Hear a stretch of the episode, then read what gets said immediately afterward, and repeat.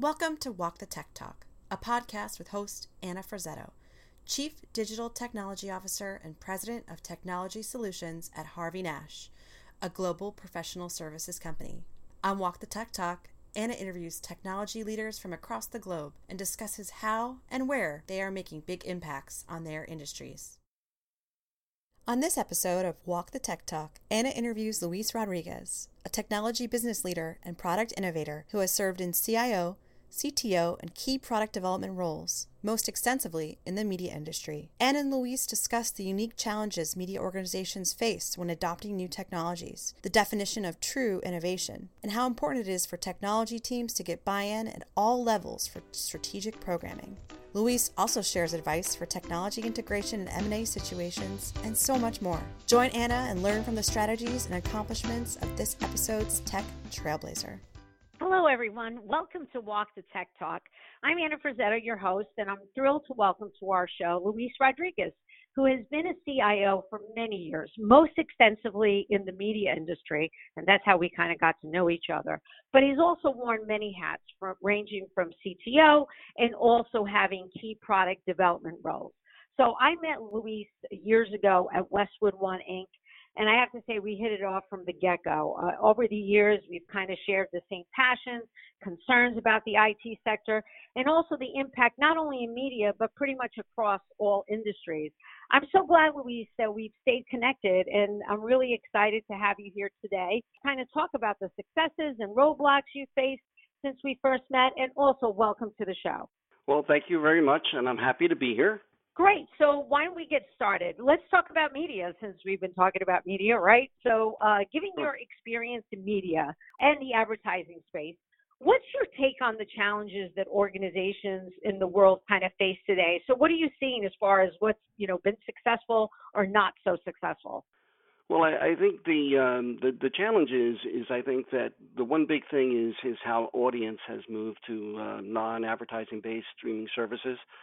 I think that that means that the uh, listening hours are really not increasing, it's more shifting. And I think this really puts a lot of impact, especially on uh, 24 hour networks who now have to fill an entire schedule and have uh, less audience to worry about. I, I think the other challenge is going to be for trying to achieve true automation, automation and uh, optimization. A lot of the, especially on the linear side, where they're looking to be more pragmatic in, in how they sell and buy, and that's going to be much more difficult with some of these silo systems and not enough real time processing they're doing. And some of the challenges on the digital side are really in, I think, the accountability that a lot of the companies, uh, when you look at Facebook and, and Google, a lot of accountability that they're uh, that they have to have for their advertising, and also looking at how consent and consumers are much more concerned about the data and how their data is being utilized. So the verification of that's going to become much more of a challenge as we go forward. Great. So now, when we're talking about adopting new technology, you know, kind of broader than media, we've kind of hit a little bit on the media part first. But what is, um, there's always opportunities, right, to adopt new tech. So, what considerations do you think smart businesses need to consider before adopting new technologies? I know that's a common question that we get asked a lot at Harvey Nash when we're dealing with our clients or prospective clients. It's the old, you know, do I wait and see what others are doing in this technology space, or do I want to be the first so I could be the leader of the pack? Sure. I, I think that the first thing you need to do is is make sure that there's a good fit for the new technology? Um, is there a business need? Um, that's going to uh, for the technology to be utilized. It just can't be technology for technology's sake. I think the second thing you'd have to look at is is the risk of using technology consistent with the risk tolerance of the organization you're with.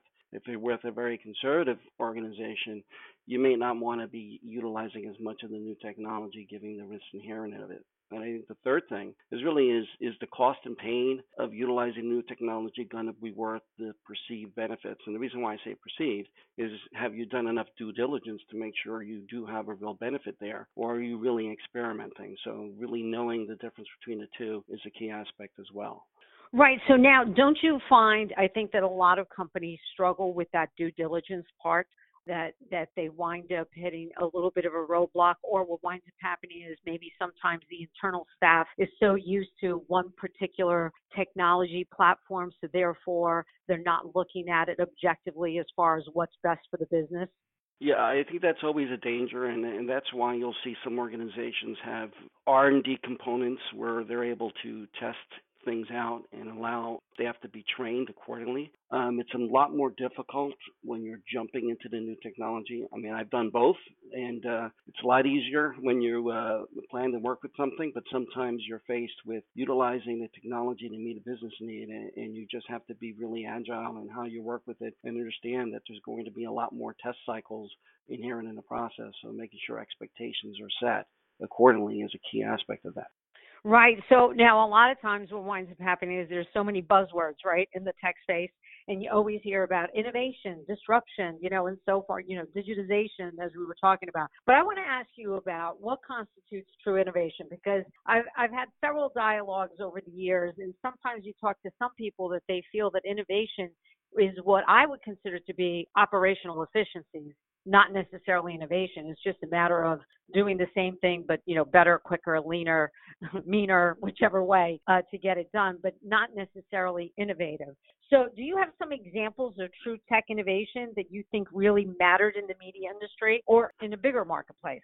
Well, I think that I mean innovation. I mean, it has to be something new, but it, it really has to satisfy a need particularly or uh, an expectation that somebody has for, for customers. I, I think that without that, it's not going to be true innovation. It becomes technology for technology's sake. I, I think when you look at examples of uh, for Netflix, for example, where they evolved from delivering DVDs to doing streaming to having a more personalized content and in you know through that whole innovation process not only that they improve what they were doing, which is delivering content, but they fundamentally changed it for the industry as a whole.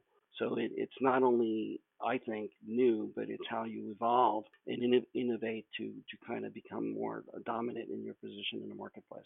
Right, excellent, excellent point. So now let's take it up a notch to just overall IT strategy. I know you've helped lead several organizations in both the, the creation and the adoption of IT, um, to their strategies. What have you seen that works well in this process? I think the one thing that's the most important thing is that make sure that you are aligning with a multi-year uh, business strategy, a technology strategy without it being intertwined. It, it, really doesn't become useful. I think this the second thing is to make sure that your collaboration at all levels of the organizations, from the strategic level with the executives to the operational level um, with the folks doing the work, because a lot of times feasibility and what's possible um, becomes a factor. The other thing to look at is is how your timelines are aligning, and what I mean by that is making sure that you're reconciling the uncertainty of the IT timelines with the true business needs and the true deadlines that are there, so that they're not aligned. You're going to have problems down the road, and you know establishing accountability and transparency and weighing the plan is executed and, and presented is importantly. And most, I think the most important thing is to understand that these are really plans. So you really need to be agile and, and be prudent about when you want to change because um, when you establish a plan, it's never going to be fixed.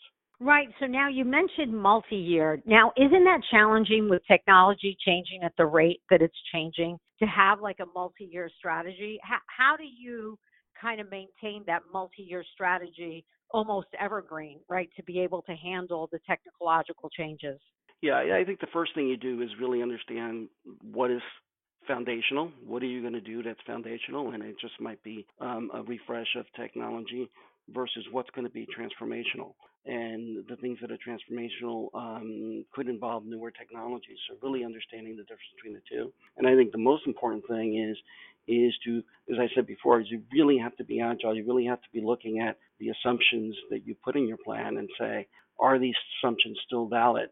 given the business case and given the new technologies, and then make adjustments accordingly. Because if you're doing these plans at a top level enough approach, it allows you some flexibility into the details because, after all, it is a strategic plan and not an execution plan with the details. Well, okay, so lastly, then, on this particular topic, what kind of value do you think a carefully structured IT strategy should bring to the business? I think that the the first value is is it puts less burden on the governance process. I mean, if you define and lay things out at a high level, it should allow um, allow you not to have to continually have to change plans for knit items. I think it also allows you to be more proactive, as I mentioned before. Is now you can focus on now that we figure big picture we know we want to do, well, we can look at the newer technologies and how they're impacting the bigger things that we want to do. So you're being much more proactive because the heavy lifting on the planning side has been done. And I think thirdly, um, it creates a level of certainty in the planning process um, and an awareness um, by the entire organization of, you know, this is what needs to be done. I mean, this is in effect how we're going to get the man on the moon. So let, let's move forward with the entire plan. Right, right. Well, speaking about getting the man on the moon, it looks like we might be doing that again.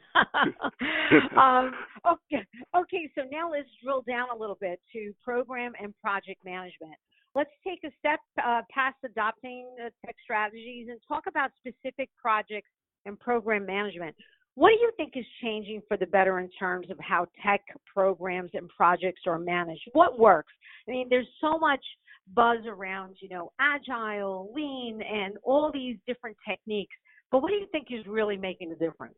Well, I think the first thing that's making the difference is the, there's a, re- a, recognition that the, the planning process is a key component. More and more, you're seeing the recognition of PMO roles in organizations, and I think that's a key component. But the important part of that is that has to be a supportive process and not a way of bogging down. I, I think the flexibility that's been introduced with the agile process and the process are really helping avoid, um, you know, surprises down the road. The issue there is to make sure that they're thorough enough that you're capturing enough of what needs to be done so that there's not a lot of rework in the end. And I think the third thing um, that that that I'm seeing that's good is is the um, collaboration tools as project teams become more virtual and diverse.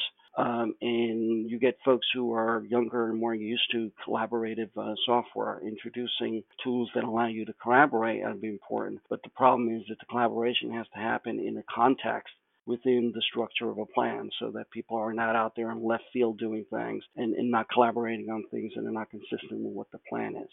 Right, right. So on the other hand, right, so let's talk about what some what some of the greatest barriers are on on today's projects as far as getting completed as planned either on time or you know within the original parameters? Well i think that some of that has not changed it seems like forever. I mean uh, you know user involvement's always an issue especially with smaller organizations um, when you don't have uh, people's work contributing subject matter expertise and they're not on a dedicated basis always becomes a challenge. I think the other big challenge is making making sure that you have the solid executive ownership. And that is from the standpoint of not so much participation, but supporting what the end goal needs to be so that things don't shift off of that end goal. And I think that the third thing that's important now is, is, is similar to what I said before, which is efficient collaboration. You have to make sure that if folks are collaborating, that it's done efficiency is done uh, uh with some level of context that's adding value to the project and not creating a lot of noise. Right, right. No, good point. I, I'm glad, um, uh, first of all, that you mentioned executive sponsorship because I have to say that's one thing, you know, regardless of a project, also, I think some of the complexities of projects, when you look at organizations that might, you know, outsource or offshore certain components of a project, you know, the key parameter that kind of ties everything together is that executive sponsorship. It's so uh, critical, I think, to the process. Well, I'm, I'm glad we have a chance to talk about acquisitions and mergers. I, I know that that's an area that you have uh, experience in, both uh, either being part of it or helping to facilitate it. Uh, let's let's go back to the media industry. Uh, you see a lot of mergers and acquisitions, and you are part of many organizations navigating, you know, large ones. So, what is the impact on your teams as you progress through the acquisition and mergers? Like, what what have you seen that's kind of like worked and maybe not worked? Well, I think the uh, the impact's multitude. I've had cases where you know half my team has been sold off, including an entire portfolio uh, of software you know that I've architected team created. So uh, I, I, think in those it, it's it's an impact of um, hey things that I've done are, are now going away. Uh, it becomes a lot easier to accept when you realize that those software assets were key components of the deal, and in fact things that you've created um, are of value to the organization. I think. Um, A lot of other times it's been, you know, you're part of an integration effort where you inherit timelines that are part of the deal, where commitments have been made to banks that were, you know, the organization is going to consolidate in three months, and you're asked to come up with a, uh, a plan to consolidate financial systems within a three month period uh, with dates that really can't move, you know, which puts a lot of pressure, uh, you know, on staff. You also have situations where, you know, staff has to consolidate um, systems knowing that when they're done, there may not be jobs in the systems that are obsolete or are going away, and that creates, you know, um, organizational challenges. You know, when when you're also looking at it, you're also looking at it from a standpoint of combining business processes and making sure you're creating efficiencies along the way and making sure that it's not just the consolidation of the actual systems, but that the combined organizations have the the efficiencies and the, and the processes that they intended to have um, by uh, you know whatever synergies they have defined.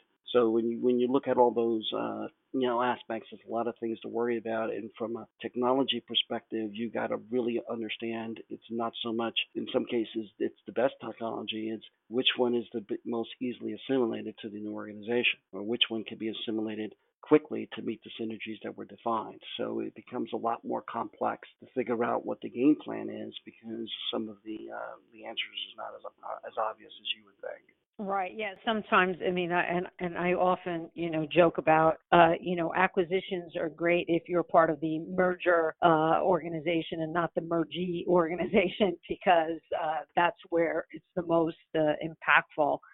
Well, Luis, uh, as with every conversation we have, I learned a ton, and I'm glad we were able to share this with the audience. Speaking of which, uh, if any of the audience today wants to reach out and connect, where can they reach you? The best way is through uh, LinkedIn. It's uh, Luis Rodriguez, MBA, CPA is what I use only because there's a lot of Luis Rodriguez's out there, um, not as many with the MBA, CPA on it. And in there is my contact information, email, and would be happy to connect with anybody uh, who's interested. Terrific. Thanks again. Okay, thank you. Thank you for listening to this episode of Walk the Tech Talk. If you enjoyed this episode and would like to keep up to date with Walk the Tech Talk, please subscribe by heading over to your iTunes app. While you're there, please rate the podcast and let us know what you like the most about it in the review section. Thank you and happy listening.